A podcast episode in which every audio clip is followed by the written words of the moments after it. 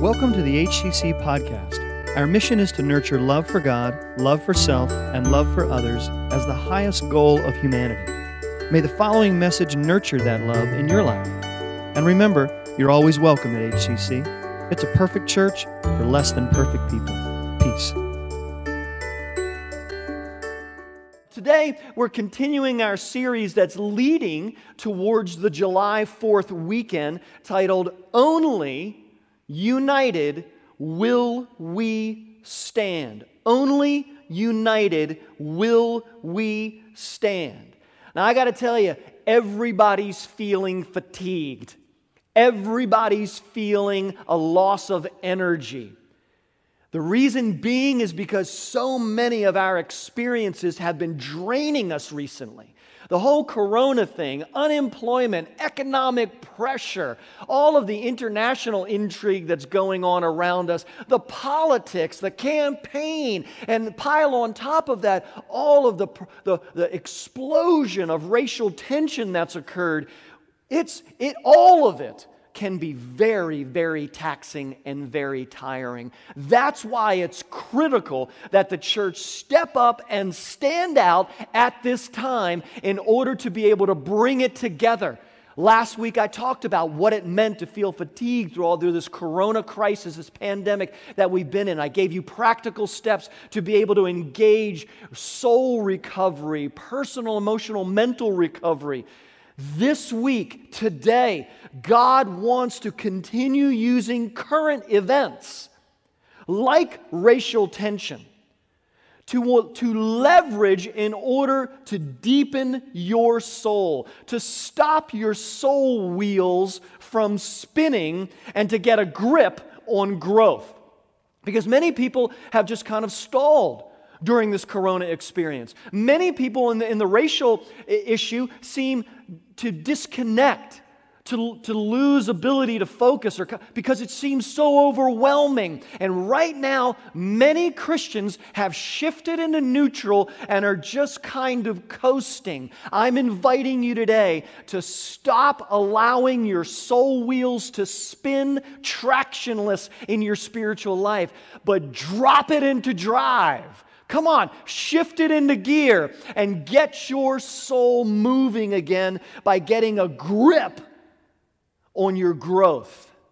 And you can do that by leveraging current events to stimulate your experience with God and each other in order to deepen your understanding of what it means to be a Christian.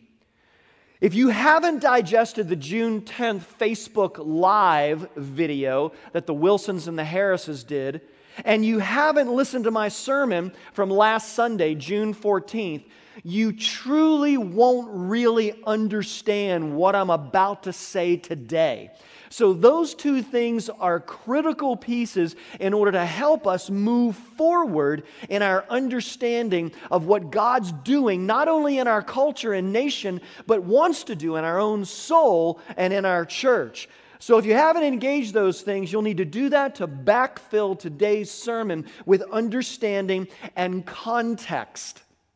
There is a tsunami of race relation information flowing in America. You can't wake up in the morning or go to bed at night without engaging and dealing with this incredible tsunami of information related to race relations in America. Emotions are high and heightened. Some people are beginning to feel numb to it. Both of those extremes are, are the wrong posture for the church to take. It feels volatile. And sometimes when there's conflict and volatility, some people shut down and move away and ignore it and hope that when they stick their head in the sand, they'll just pull it out later and it'll all be over and everything's going back to normal. What we want post pandemic and what we want post this current crisis of race in our nation is something different, a new experience, something unique. Diffuse the language Take an open, inviting, mutually interested posture to show the world. Christians, diffuse the language. Take a mutually interested posture in order to show the world how unity in diversity can be achieved. Let me say this directly to white people. White people of the Heritage Soul family, I am calling you to drop the defensiveness and open yourself to racial growth regarding minorities. Black people in the Heritage Soul family, I'm calling you to drop defensiveness and open yourself to racial growth regarding the white majority.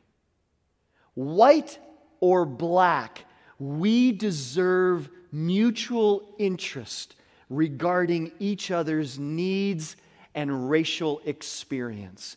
When we want to know about each other, it opens the lines of communication up so that the Holy Spirit can do good work this conversation on race is an opportunity to deepen the unity of the body of Christ by creating a two way conversation that's interested in being transformed personally and culturally. And it must, this conversation must be paved with respect and love mutually.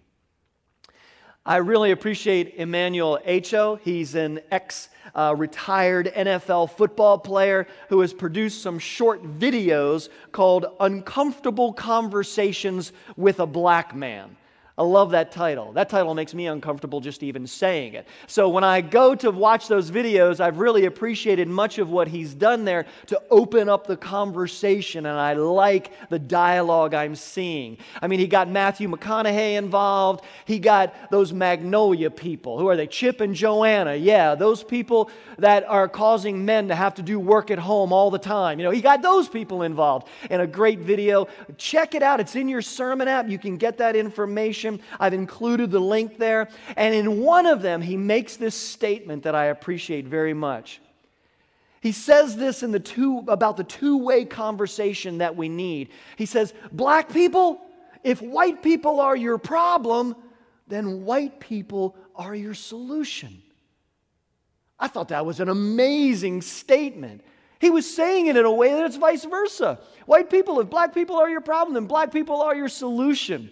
I would even expand that to say, husbands, if you think your wife is your problem, wife, you think your husband is your problem, well, then your husband or your wife are your solution as well.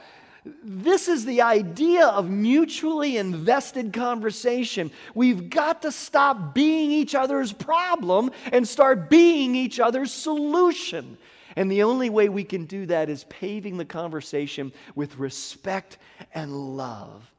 Now, last week I made clear uh, by putting myself in great danger by even talking about the idea of white privilege. And I talked about it in the context of what it means to say white privilege is actually really an idea of majority minority. It's really more about numbers than anything else. And I talked about that at length last week. That's the nature of a majority and a minority. For instance, when I'm selecting a movie with my wife and daughters, inevitably, the majority rules, and we watch some sappy romantic comedy. However, as a minority, in that instance, I feel oppressed. Now, when I'm selecting a movie with my wife and my son, inevitably majority rules, and we watch an appropriate movie like an action thriller. In that instance, my majority really enjoys that privilege. Privilege in the case of race is a similar numbers game. And America is generally related to the demographics of 70% white majority and 14% black minority. Numbers matter when it comes to privilege. Then consider in this white black, white 76%, black 14%, this, this majority minority tension, then throw in on top of that the 357 year head start the white race had in American democracy before the black race was invited to join it. By and large, privilege is about numbers, about how much of a head start you get. And those numbers can foster some pretty ugly attitudes and pretty ugly structures. So in America, the white majority has been given much.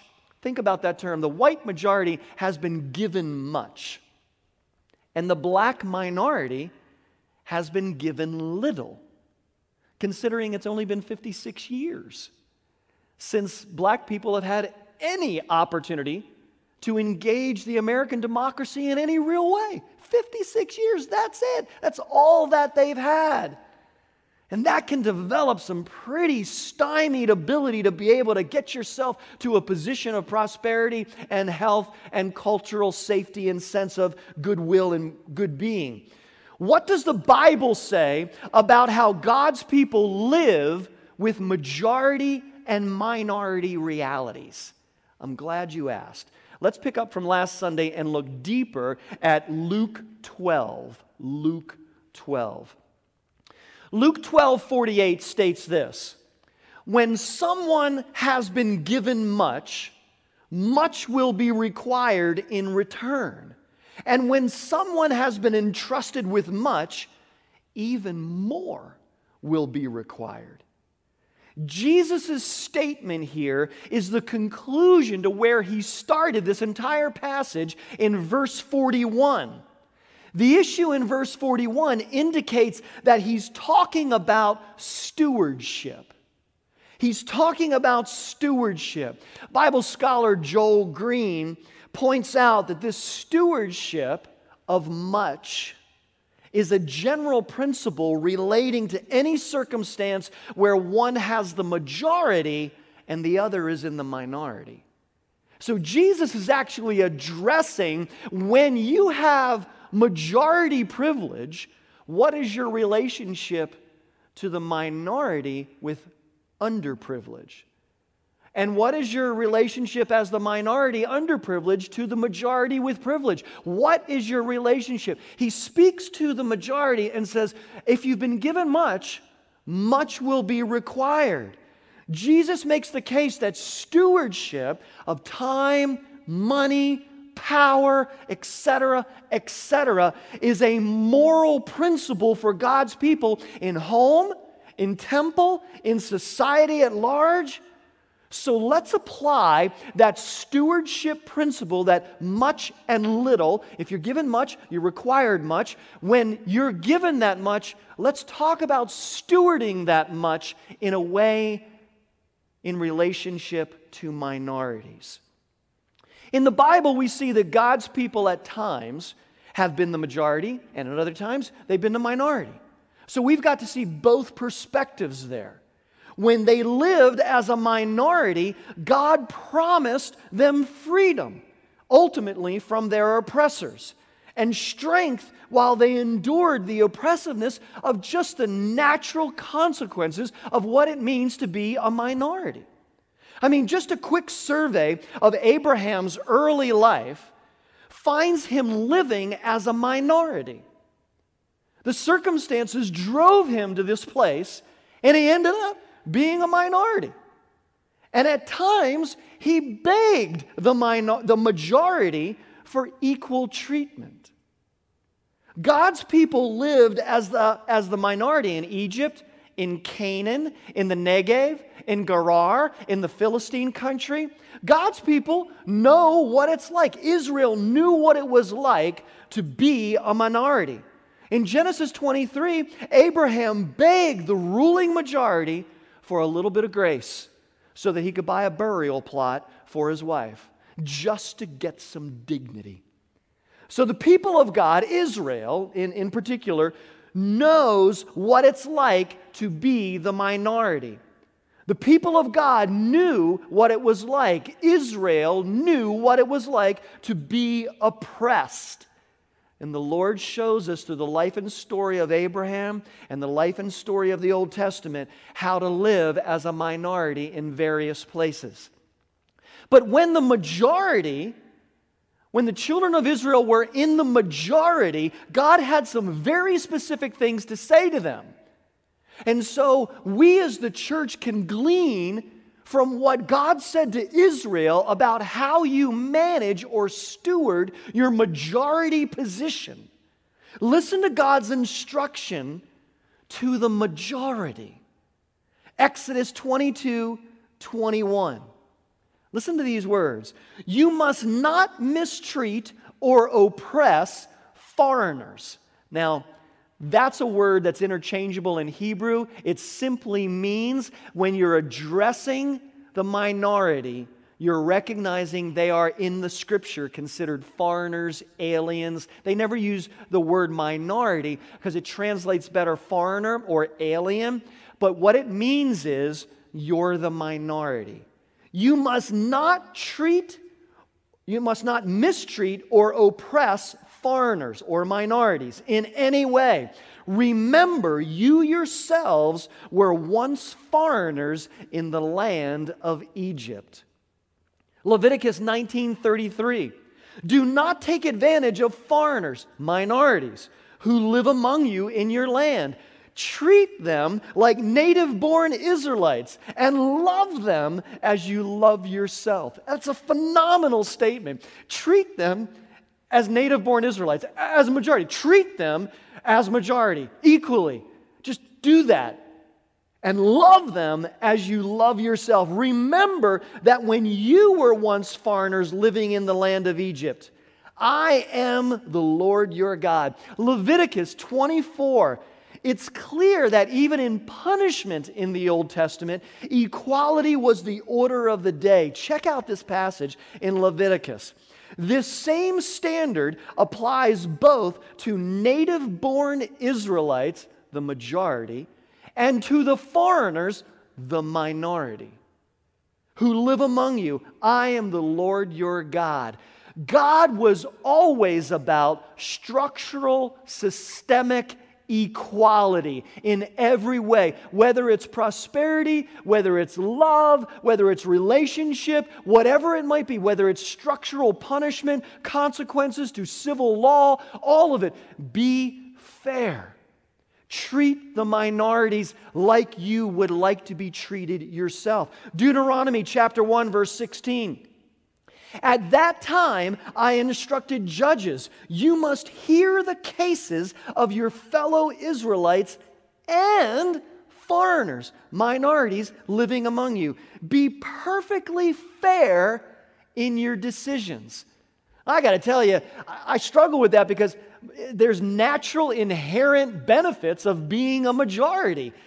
But to the best of our ability, as a majority, God is saying, treat everyone fairly. Deuteronomy 24, listen to this passage. True justice must be given to foreigners. True justice, not just lip service justice, but true justice must be given to foreigners, minorities living among you. God taught humanity through Israel how to live in the diversity of earth with the mindset of the unity of heaven as a majority. When Israel was in the majority, God was very serious about how they stewarded their majority privilege and power.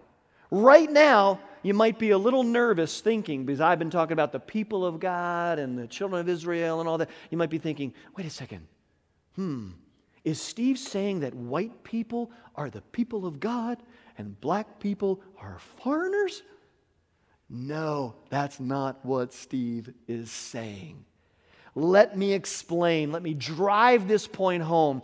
In the Old Testament, God's people were indeed a geopolitical race. They were the Israelites. That's a very specific ethnicity that God carved out out of humanity to show the world how to live. But in the New Testament, that changed.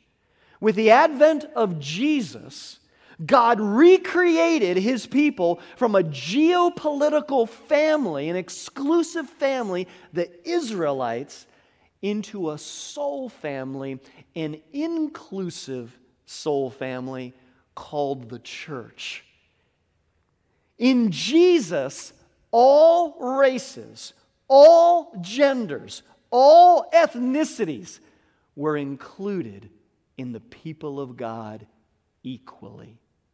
Listen to this passage in Ephesians chapter 2, verse 19. So now, you Gentiles, which is just like saying foreigners or aliens or minorities, you Gentiles are no longer strangers and foreigners. That's an incredible statement. In the kingdom, in the nation of the church, you are no longer strangers, no longer foreigners. You are citizens along with all God's holy people. You are members of God's family. Colossians chapter 3, verse 11.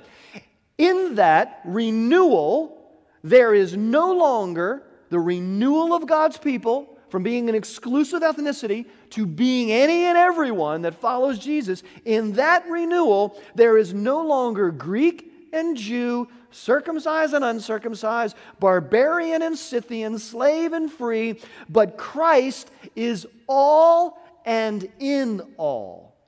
Galatians 3:28 there is no longer Jew or Greek. There is no longer slave or free. There is no longer male or female, for all of you are one in Christ Jesus.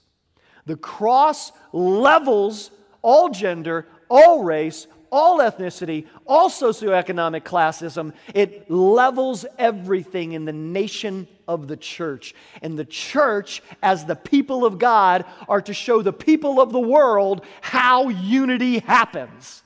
And that's why it's so critical, church, that we step up and stand out during this time of cultural crisis. Because whenever there's a cultural crisis, it's got to be the church that stands up and models what it means to have diversity in earth and unity in heaven. So now, in the people of God, the church, there is no majority, there is no minority. In the kingdom of God, all souls are the same color and the same status. However, with the unity of heaven in mind, we still live with the diversity and the disparity of earth. This side of heaven, there will be majorities and there will be minorities, and there will be some who have more privilege than others simply because of demographics and numbers. So, how should we then live in a context of brokenness? Do you recall in your U.S. history that America was considered the New World? In fact, we're getting ready to celebrate in, uh, in a couple weekends the Independence Day, the, the, the, the July 4th weekend, where we celebrate the new world. And in fact, when you consider the rest of the world, America is relatively new still today. That new world was imagined by those who founded this nation to be a nation whose king was God. They came here from England to have their own king. And who was that to be? God, the God of the Bible. Consider these quotes from American founders. Let me just read these to you. Before any man can be considered as a member of civil society, he must be considered a subject of the governor of the universe. James Madison. While we are zealously performing the duties of good citizens and soldiers, we certainly ought not to be inattentive to the higher duties of religion. To the distinguished character of patriot, it should be our highest glory to add the more distinguished character of Christian. George Washington. To the kindly influence of Christianity, we owe that degree of civil freedom and political and social happiness, which mankind now enjoys. To Christianity, we owe that. Whenever the pillars of Christianity shall be overthrown, our present republican forms of government and all blessings with, which flow from them must fall with them. Jedediah Morse. Goodness. The founders of America wanted a nation governed in an entirely new way. It would be a government beholden to its people, not beholden, not people beholden to the government. A government beholden to its people, not people beholden to a government, with only God and His Bible as America's authority. America was to be the new people of God, carrying on the cultural mandate of Genesis 1 26 through 28 by reestablishing the new Garden of Eden in the new world. America was to be one nation under God, indivisible, with liberty and justice for all.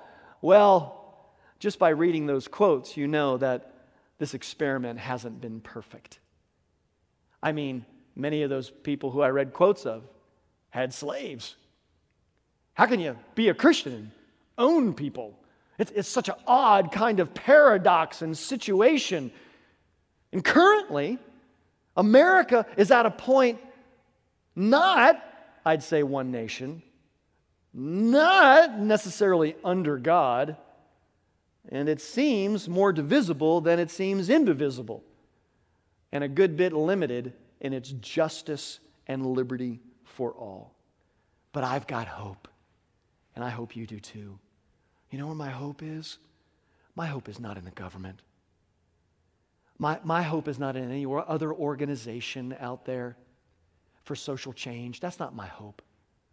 I'm not putting my hope in any philanthropic companies or corporations. I'm not putting my hope in any organizations except the church. The church is the only organization that I have hope. If the church can recover its destiny as the new people of God. This nation and world will have an earthly example of the heavenly vision where there is no longer Jew or Greek, there is no longer slave or free, there is no longer male or female, there is no longer black or white or brown or rich or poor, but where all are one in Christ. Yes, of course, we live in a broken world. We will have majorities in numbers and minorities in numbers. Yes, that's a reality this side of heaven. But the kingdom of God has a model. It's the model of the church. It's the model of the nation of the church. And that model is to be the model of the American society. Diversity with unity. We've got to get there. And the only way we're really going to get there is if the church starts leading effectively. And then we'll have an America that's founded on a nation that's truly under God. The majority will not oppress any minority in any way because God forbids it. And all of God's people, no matter black, white, or brown, would never think about oppressing anyone that's in a disadvantaged situation. Because doing so would indicate that you may not be a Christian. You see, the gracious majority disposition of the Old Testament people of God, the people of Israel, is to be our guidelines, our structure, our attitude, our disposition of social culture. We must recognize that when we take on in America the disposition of how God calls the people of Him, the people of God to live and to move, then America, no matter who the majority is, no matter, no matter black or white or brown, no matter who the majority ever is, if we can get ourselves to a disposition of how God calls His people to live and act, no matter if you're majority or minority, if we can live in that way, that soul disposition, then we will have a society where truly all races are all precious in God's sight. To be the America as the founders saw it, our society must reflect the unity of heaven in the diversity of earth, no matter what race is the majority.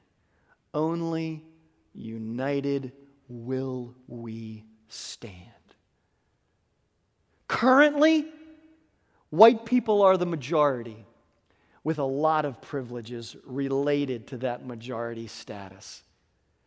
According to the Bible, and one nation under the God of the Bible, it is incumbent on white people to be very interested in blessing the minority as if they were their own children. It's critical that the majority, as God teaches any majority, to be benevolent and caring and interested on equity and fairness in every possible way. That's incumbent on the majority. This will right any injustice and reform any systemic form of oppression. We can do this we, the church, the people of God, showing the unity of heaven to the world of, of division, can set the tone and the example. And you, the people of God, need to step up and make sure that's real. That kind of earthly society most resembles the heavenly society called for by the God of the Bible. This is why the white majority should be very interested in minority concerns. Because if America is really going to be the new world under the king of the Bible, and white people happen to be in the majority, then white people should be highly interested and invested in making sure that as God called the majorities in the Bible to do, treat everyone fairly and equitably as possible. Look at Ephesians chapter 2 verse 13. But now you have been united with Christ Jesus. Once you were far away from God, but now you have been brought near to him through the blood of Christ. For Christ himself has brought peace to us. He united Jews and Gentiles, males and females, brown, black, and white into one people when in his own body on the cross, he broke down the wall of hostility that separates us. People of God, the church, white Christians, black Christians, brown Christians, we have got to recognize that our common bond is in the key of the cross that breaks down every barrier of hostility between us. And we've got to come to that table bearing the cross of Jesus that seeks the unity of the whole. My hope is that all of us, brown, black, or white, we will all become as precious in each other's sight as in our Father's sight. Well, my goodness, it's Father's Day. I say we turn our attention after, of course, we load our earthly fathers up with all kinds of gifts and all kinds of presents and all kinds of love. I'm speaking particularly to my children. After we do that, we need to make sure we turn our attention to our Heavenly Father. And as we turn our attention towards our Heavenly Father, He will be blessed by our equitable, by our mutually loving, interested, seeking reconciliation, reform, justice, fairness, he will be blessed by our disposition in that way. You know, I, I, will never, ever know what it's like to be a black person in America. I'll never know. And black people will never know what it's like to be a white person in America. But I'm hoping that this series will move the racial reconciliation ball down the field inside the church and then leverage the unity inside our church to help move the racial reconciliation ball down the field outside our church. The church is called to be a cultural change agent.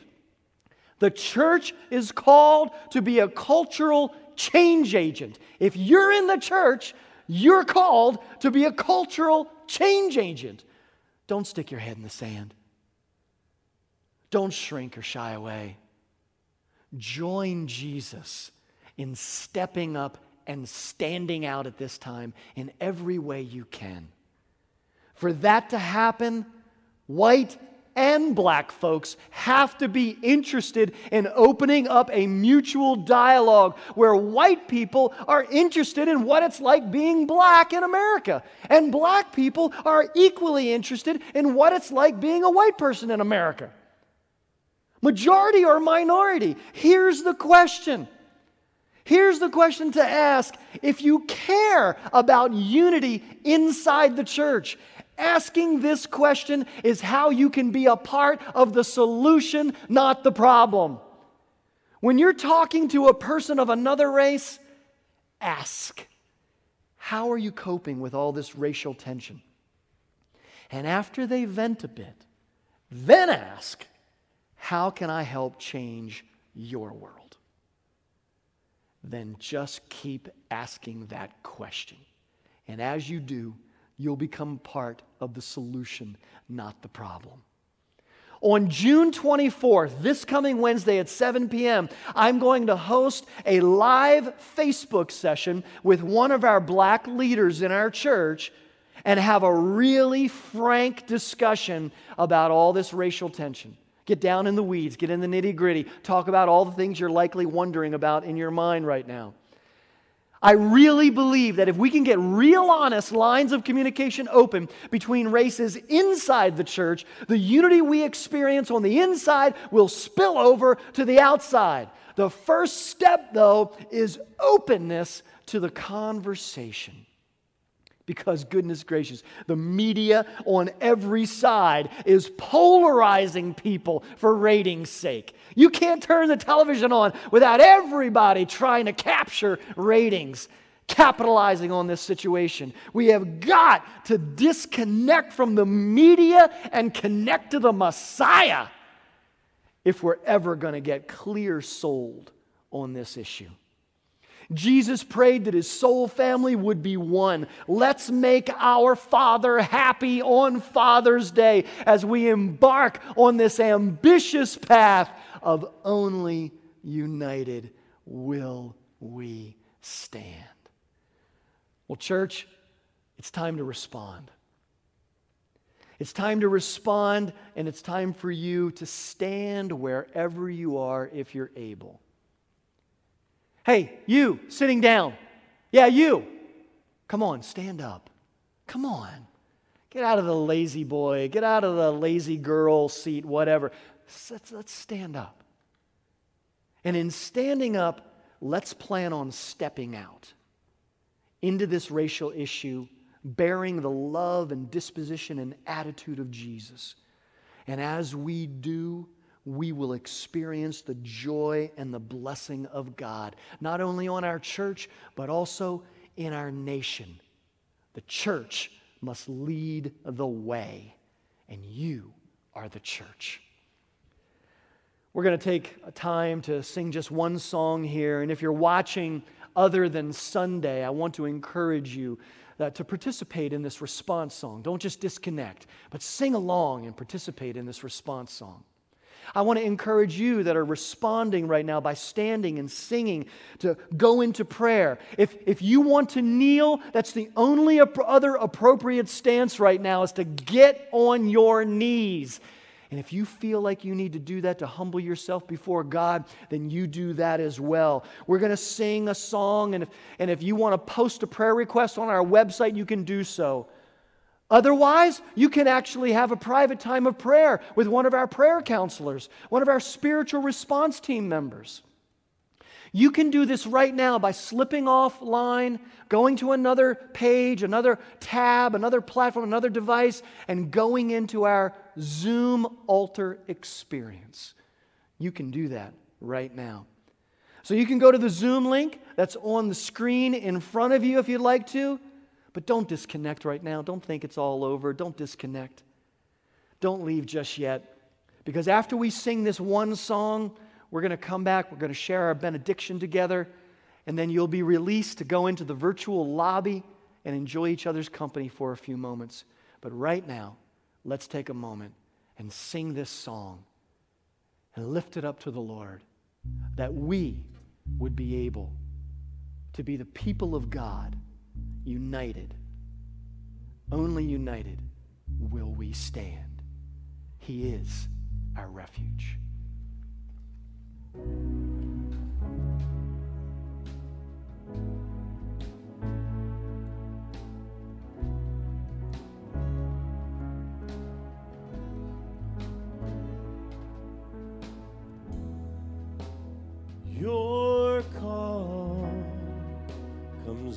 Like the morning breeze.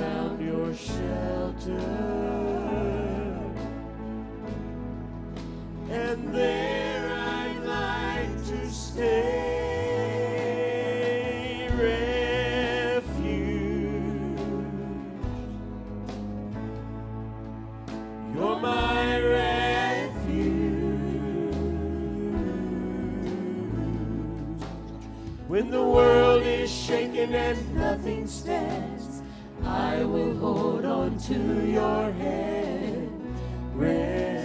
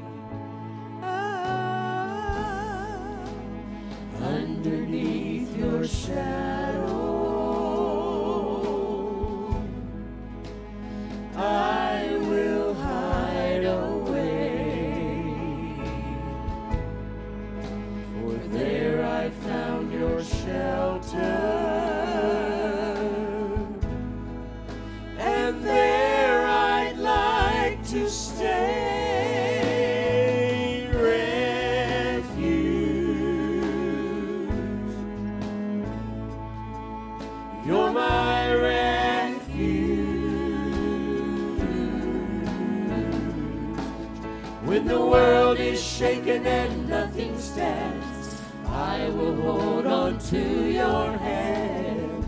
Refuge.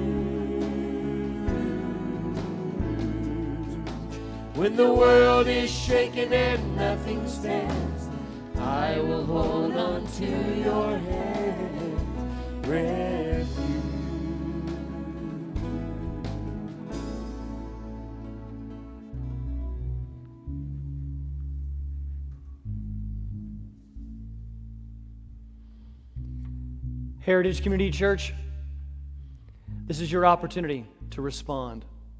Not just in spiritual response, but also in action.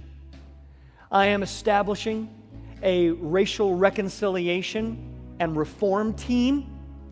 If you're out there and you're saying, I'm passionate about this subject, I want to know more, I want to do more than I, poss- than I am right now, and I want to be engaged in being a part of the solution, not the problem. Whether you're white, black, brown, any race at all, if you'd like to be a part of that racial reconciliation and reform team, I want to encourage you to please reach out to me and let me know that you would like to do that. We're going to join together in saying our benediction this morning, and we're going to make sure that as we unite ourselves around this thought, that it is exactly what the Lord has called us to. Let's say this together. Let the words of my mouth and the meditations of my heart be acceptable in your sight, O Lord, my strength and my Redeemer. Heritage Soul family, I love you. We greater than me. God bless you. Have a fabulous Father's Day.